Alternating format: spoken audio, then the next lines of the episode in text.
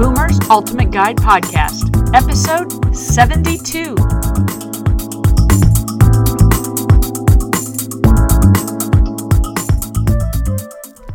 Hey, it's Kaylin Amadio, the Boomer Gal, and you are listening to the Boomer's Ultimate Guide podcast. And I want to reintroduce you to a guest that I had on the show. I think it was in 2015, maybe a, a year ago. Marc, please meet again Marc Miller. His career journey included 22 years at IBM, several thriving tech startups, a stint as a high school math teacher, a gig raising funds for the Jewish Community Center, and a near fatal bicycle accident that changed his per- perspective. It's kind of early in the morning for big words, for SAT words. Perspective forever. Marc has made six career pivots himself and found himself counseling friends and associates on their career journeys, and he finally realized he'd found his vocation. He now uses his extensive training and experience to help others, especially we baby boomers, find careers that they could grow into for the decades that lie ahead.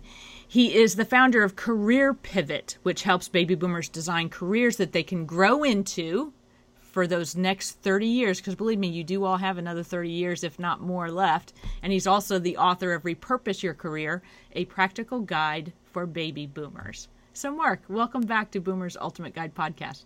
It's always great to be on this podcast. Well, I thank you very much for your time.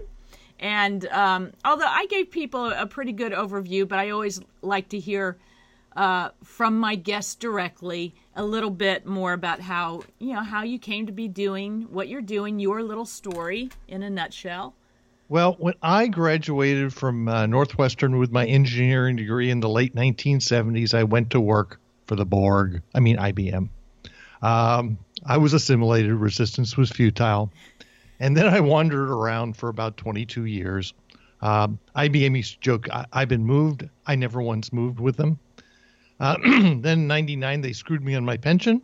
Mm. And I went, bye, and went to work for a successful tech startup, Agira, which we were then acquired by Lucent, the sister of the Borg. Um, they were even more screwed up than IBM was. Wow. Um, then I had my bicycle accident. I hit a car head on at 50 miles an hour. I totaled a 96 Toyota Corolla with my body and my oh, bicycle. Gosh. Um, I lived. Um, actually, I wasn't badly hurt. I spent five days at the trauma center. That's I broke a, a bunch. I broke a bunch of ribs. I broke a tore up a knee. I broke a hip. Uh, they had me walking on crutches in three days. I was back on a bike in ten weeks and flying back China in four months, right smack into the SARS epidemic. Um, yeah, it. And, and, and I, I commonly joke I had no internal injuries and no brain injuries I'm willing to admit to. And uh, so the following year, I laid myself off um, went to teach high school math. Um, my first startup didn't leave us debt did, didn't leave us rich, but left us debt free. Uh, so I did that for two years. Couldn't do that and stay healthy. Then did a gig, one year gig doing uh, building a corporate development plan uh, for the local JCC. Being a non-Jew, being the face of a Jewish organization, mm-hmm. is interesting. I grew up in New Jersey in an entirely Jewish community, so it was kind of like going home. I got sucked up into another startup and I started Career Pivot in 2000. Well, the brain was launched in 2012. As I was seeing most of my friends um, being basically cleaned out in the last two recessions. Um, and I said, I, I, I have.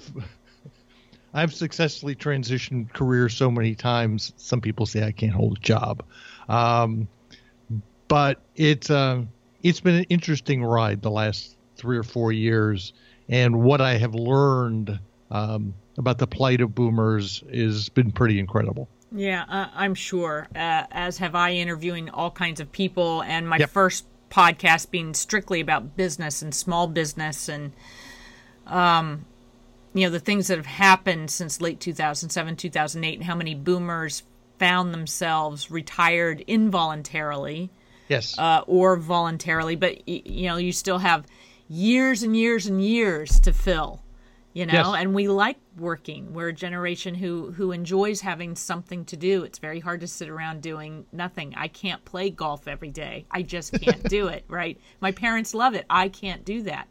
So um, you know we're a different generation.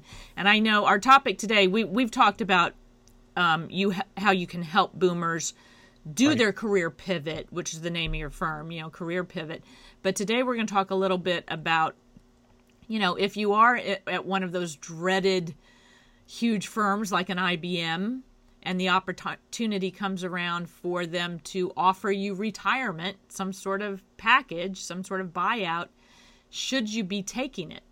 Right? And that's got to be a very difficult decision for people. Um, so that's sort of the topic around career that we want to talk about today.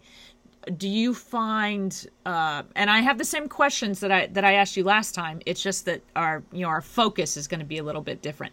So i'm assuming working that this is something that basically happens to boomers. It doesn't happen to people in other generations. It tends to happen to you know a person of a certain age or no? Well, it can happen to anyone. The what happens is the consequences are much more substantial, and the amount the amount of money is far more substantial with boomers because you're further in your career. Um, so you what? Or, so you're saying what they're offering you is a greater package than they're offering a younger person or because you might not have been ready to stop working and weren't financially sort of set like I'll use the example. Um, I worked with a woman last year who was offered a twice offered a pack a pension buyout package from a major U.S. company, and the amount of money we're talking was three quarters of a million dollars. okay Right, it's a lot of money a lot of money. a lot of money to quit your job Yes. yeah Um, and if you have been, let's say, for example, with a company for 30 years and they're going to give you severance, it might be a year severance versus two months. So the the volume of money, but then the the other pieces is the, the the older we get, the more obligations we have, the the, the less risk averse we are. The earlier in your career, you can say, "Hey, let's just yeah, I'm going to take this, go do something else." right versus uh, I've run into any number of clients who have been what I refer to as institutionalized. If you remember Shawshank Redemption with Brooks coming out and he couldn't handle it on the outside. right That's all he, for 40 years, that's all he'd known was prison life.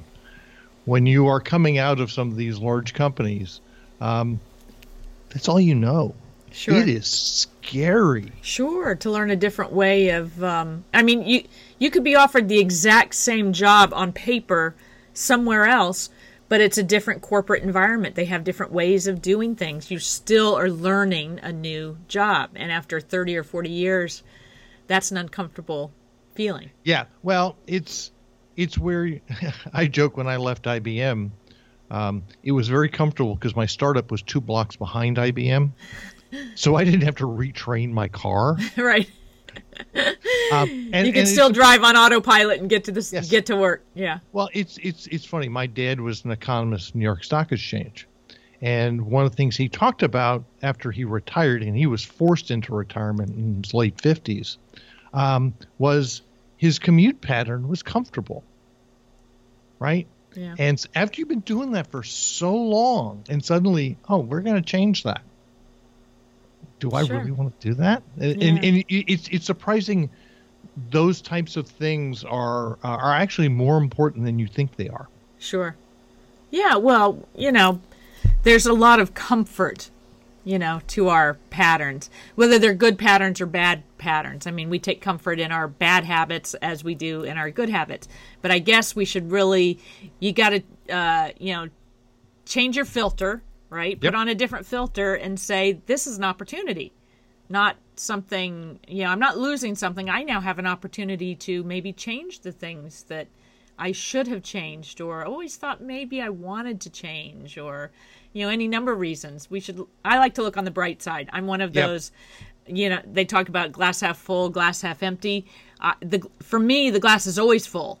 It's got a certain amount of water and a certain amount of air.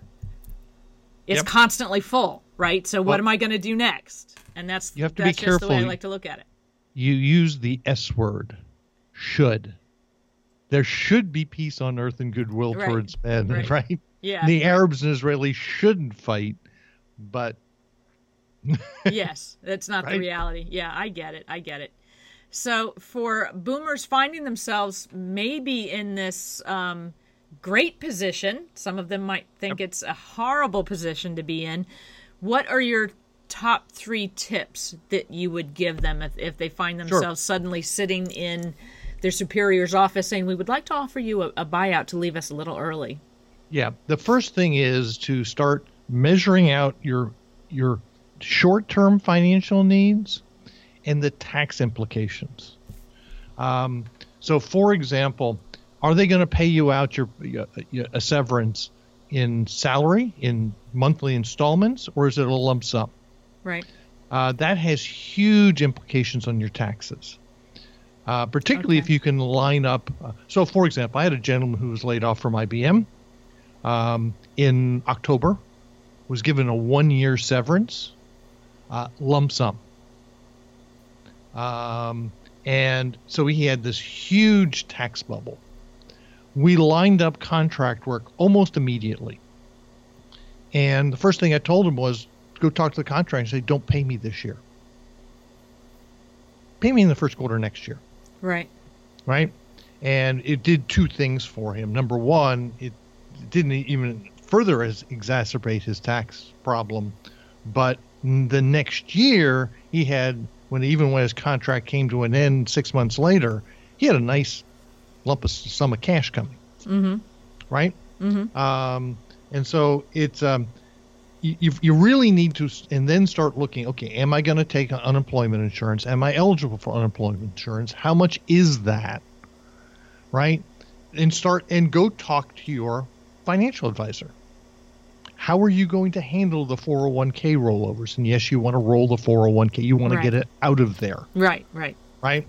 Um, and and then the other one that most people don't think about is did you sign a non-compete clause, and are they going to hold you to it? Um, and you have to understand with non-compete clause. I live in Texas. Uh, Texas is a right to work state. Non-compete clauses are largely unenforceable here. Okay.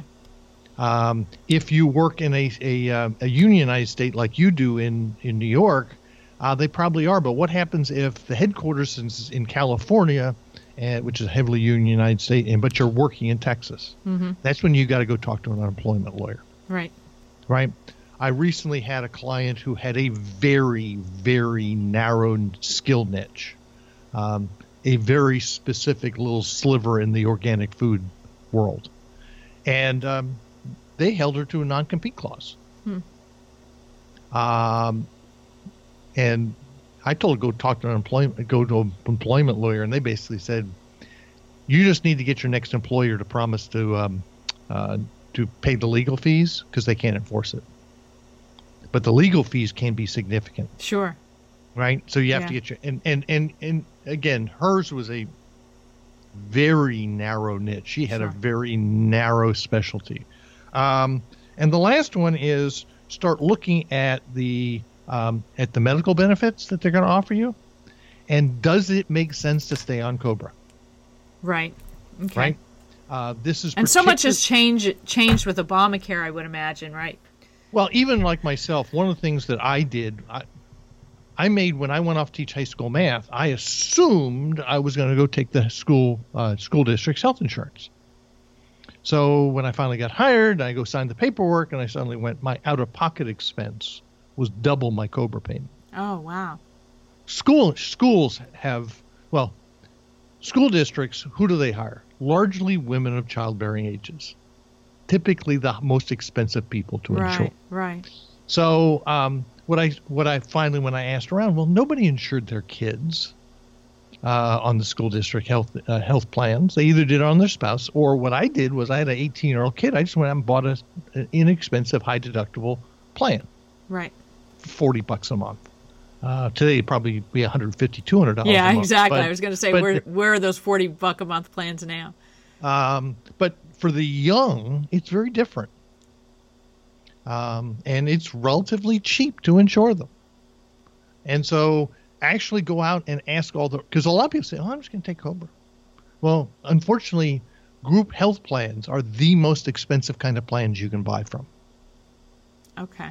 Right? It, and and so the ideas start laying all that stuff out and in and get outside opinions.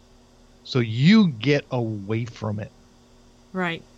I said I, I had a client last year, again, major, major, major company, um, was offered a buyout, pension buyout. She was in her mid 50s, had been there 32, 33 years, institutionalized. And they offered her a pension buyout plan. And in 2014, and she didn't take it. She worked in a team of four. Um, her three comrades took it, her boss took it, and her boss's boss took it. Yeah. And she didn't. And they didn't backfill anyone. And then nine months later, they offered it again. I said, "You better take it this time, because Yeah. it won't it won't come again." Right. And I said her pension buyout was, I don't know, three quarters of a million, eight hundred thousand. It was a, it was a sweet deal. And it wasn't until I got her to go talk to her financial advisor who just went, "Wow, you'd be stupid not to take this." Yeah.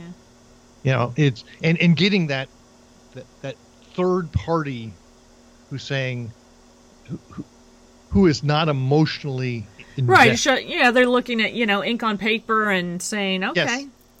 It doesn't really matter that it's you or what emotions are attached to it. It's just facts and Yep. figures. Yeah. Yep. And and you know, I told her, I said, "Oh, when you take this, you're going to take six months off." And she's going, "What?" I said, "Sure." When else are you going to have an opportunity to simply take six months off? Her kid was heading off to college. Lots of changes were occurring. Just take six months off. Yeah. And she she was highly employable as a project manager. Um, you know, it's, but she, she didn't know that it was that evil world out there outside Yeah. of. Well, like you said, she was institutionalized, right? After all those years. Now, I'm assuming that that e- even with each of these tips, the thing that kept coming to my mind is these things have to be negotiable. I would Yes. think. I mean, I, I guess a company could could draw a hard line, but with your first tip about you know, are they going to give you a lump sum or payouts? And if they want to give you a lump sum and say goodbye, why can't you negotiate? You know, will you give me payouts over five years? My, you know, I've talked to my accountant, and this is you're making life even more difficult for me as you let me go. So, can we work something out here? I would think that they'd be willing to work with you in order to get what they want. Um, it depends on your level Okay. and the size of the company. Okay, Um, if you are but talking it's about worth it's worth asking. yes, oh, um, well, I'm I'm going to do another uh, webinar for uh, I, I I do webinars for Flex Jobs, and one of the things I'm going to be doing on is is negotiation, Right. and negotiation starts when you first meet somebody. Um, so, and and everything's negotiable. Sure. And so, yes, it's start trying to figure out um, what it's first, what do you need and what is your unique situation? And then start walking in saying, okay, what can you do for me? Um, now, if you're a, a $50,000 a year employee versus a quarter million dollar a year employee, um, the likelihood the second one's going to have a higher negotiation. Yeah, your lev- your leverage is different. Sure. Right. Yeah. So, but nonetheless, yeah, it's it's walking. But first thing is, what do you want? What's important to you in your situation? is different than getting it in January than it is in December, from a tax okay.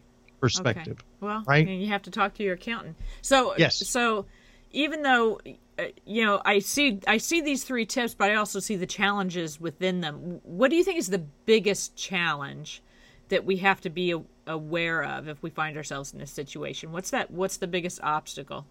Uh, the biggest obstacle is you in your emotions, Okay. uh, right? Um, you are if if your you have attachment to the whole thing. Yeah. You know, I, I joke. Uh, when I went to work for IBM, I went I went to work for the Borg. I was assimilated. Resistance was futile. Yeah. Um, I've seen this with uh, senior military.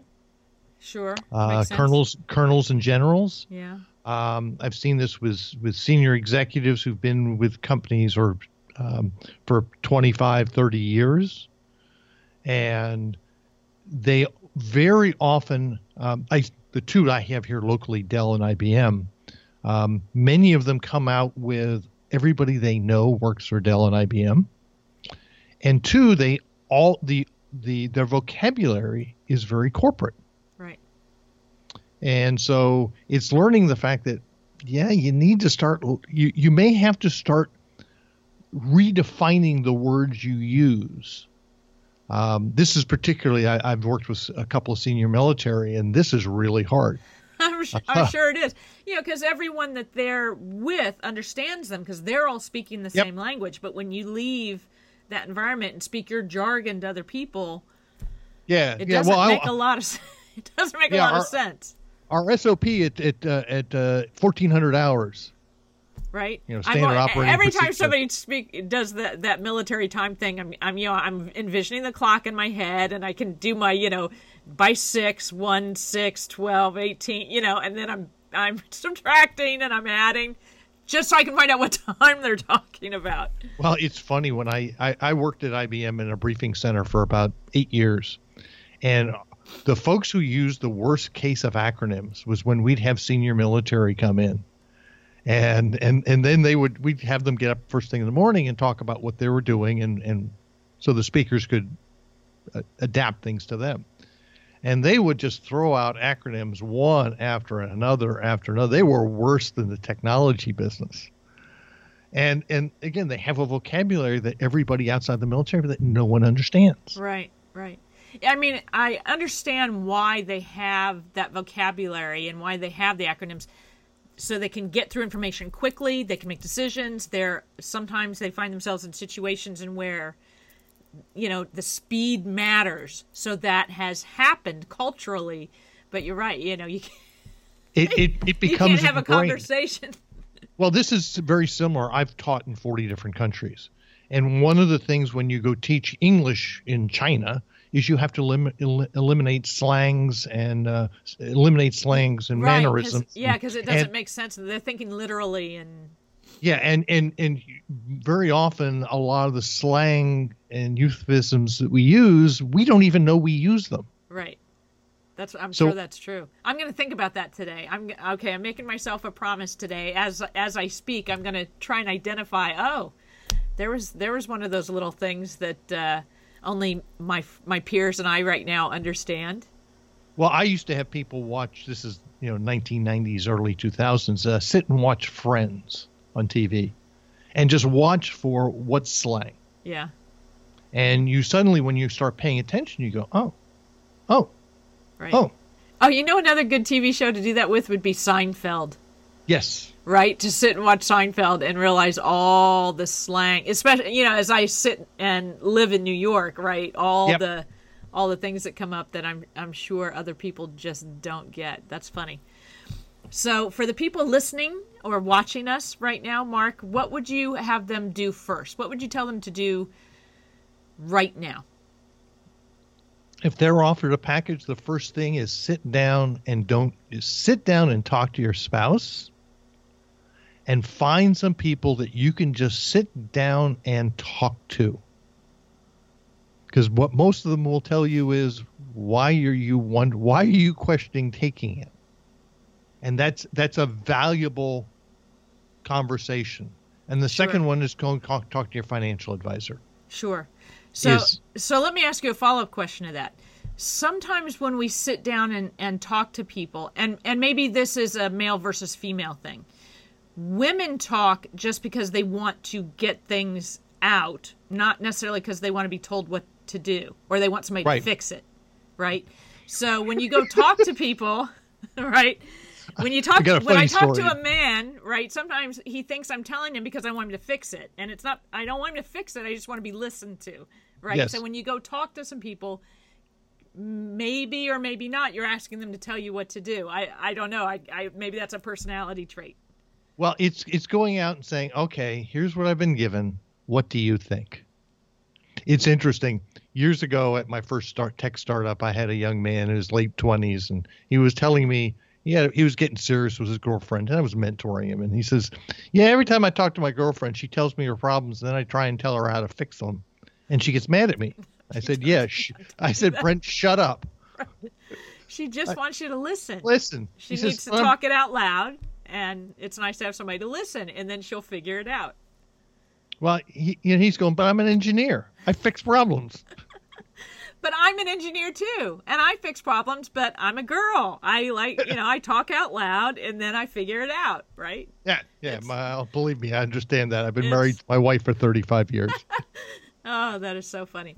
Okay, so the the first thing you're going to do if you find yourself in this situation is you're going to take a deep breath, right? You're going to go to those people that you trust, whose opinions matter most to you, and you're going to talk it out a little bit, and Yes. uh, and get some feedback.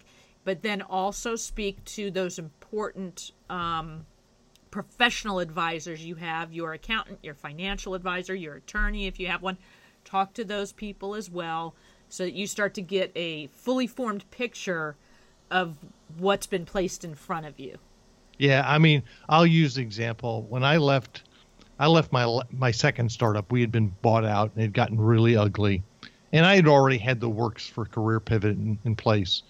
So the first thing, one of the things I did, I went to my financial advisor and I said, "Can I retire? Do I have enough money?"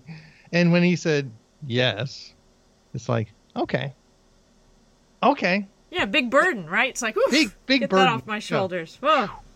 You know, and it, it's I still it I, I joke it still took me 18 months uh, for me to stop waking up at three in the morning going I don't have a paycheck. Yes, right, right? right. The the emotional piece, but it's still it is is having that person who I trust, who can say, yeah, this is a good thing. Mm, it, it may not be a good thing, and here's why, and here are the things you need to think about, um, and it's it's just it's it's getting it's I call it it's it's getting out of your head.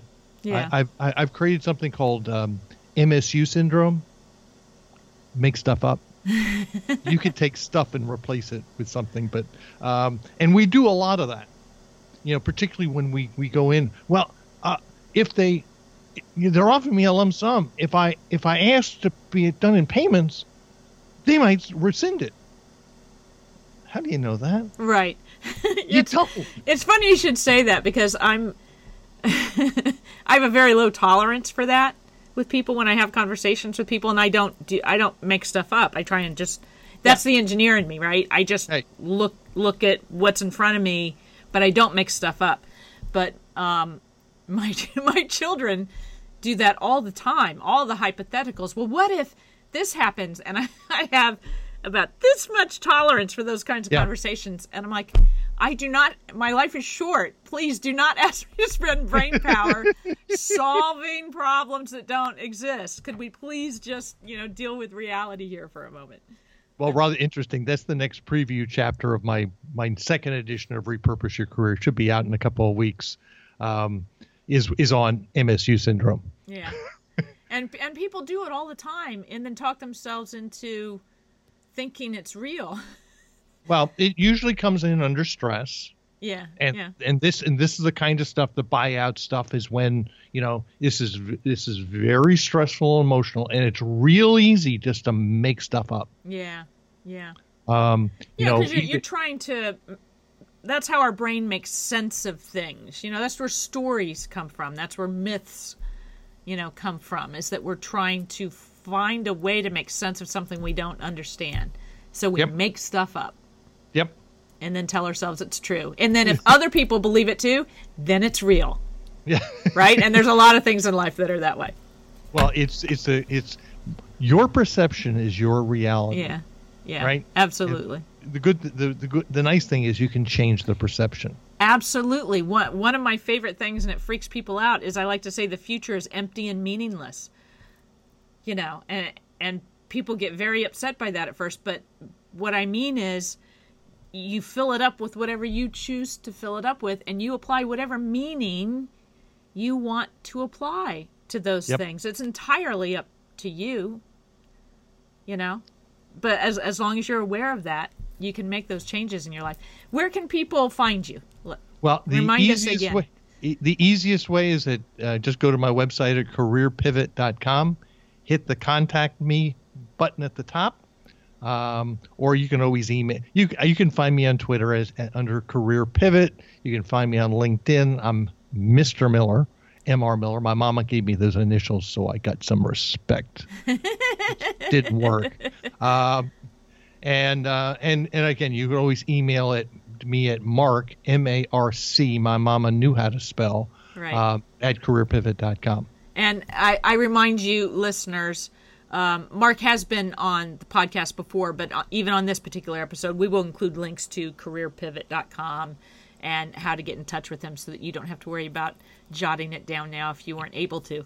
So it's been a pleasure speaking with you again. Before I let you go, Yep. do you have a, uh, a an inspirational story or a quote or something you'd like to leave us with? Well, I, I always the ins- the most inspirational thing I have is my own bike accident, uh, where I came down a hill at about 25 miles an hour, going into a blind turn, and the road was cambered the wrong way, so there's no way I was going to hold the turn, Right. and um, I hit a Toyota Corolla head on. Um, my buddy who was in front of me thought a gun had gone off. Yeah. Um, they took me to the trauma center. I spent five days there. Um, but they had, said they had me walking on crutches in three days. I was back on a bike in 10 weeks and I was flying back to China in four months. I had no business living. I, at those speeds, you have about a 10% survival rate. That's incredible, really. Um, I had I had imprints of the pads of the helmet in my head, and I actually look at that as a good thing because it changed my perspective. sure. Um, I would not be doing what I'm doing today if that had not happened. And so um, I've always claimed in my six career changes, uh, I've I've only been laid off once, and that was by choice. I've controlled. I've always stayed ahead of where things um, are supposed. Where I I I make I move on my terms. Right. I've always done that Right. and and rather than waiting for someone, oh, then wait for a buyout package.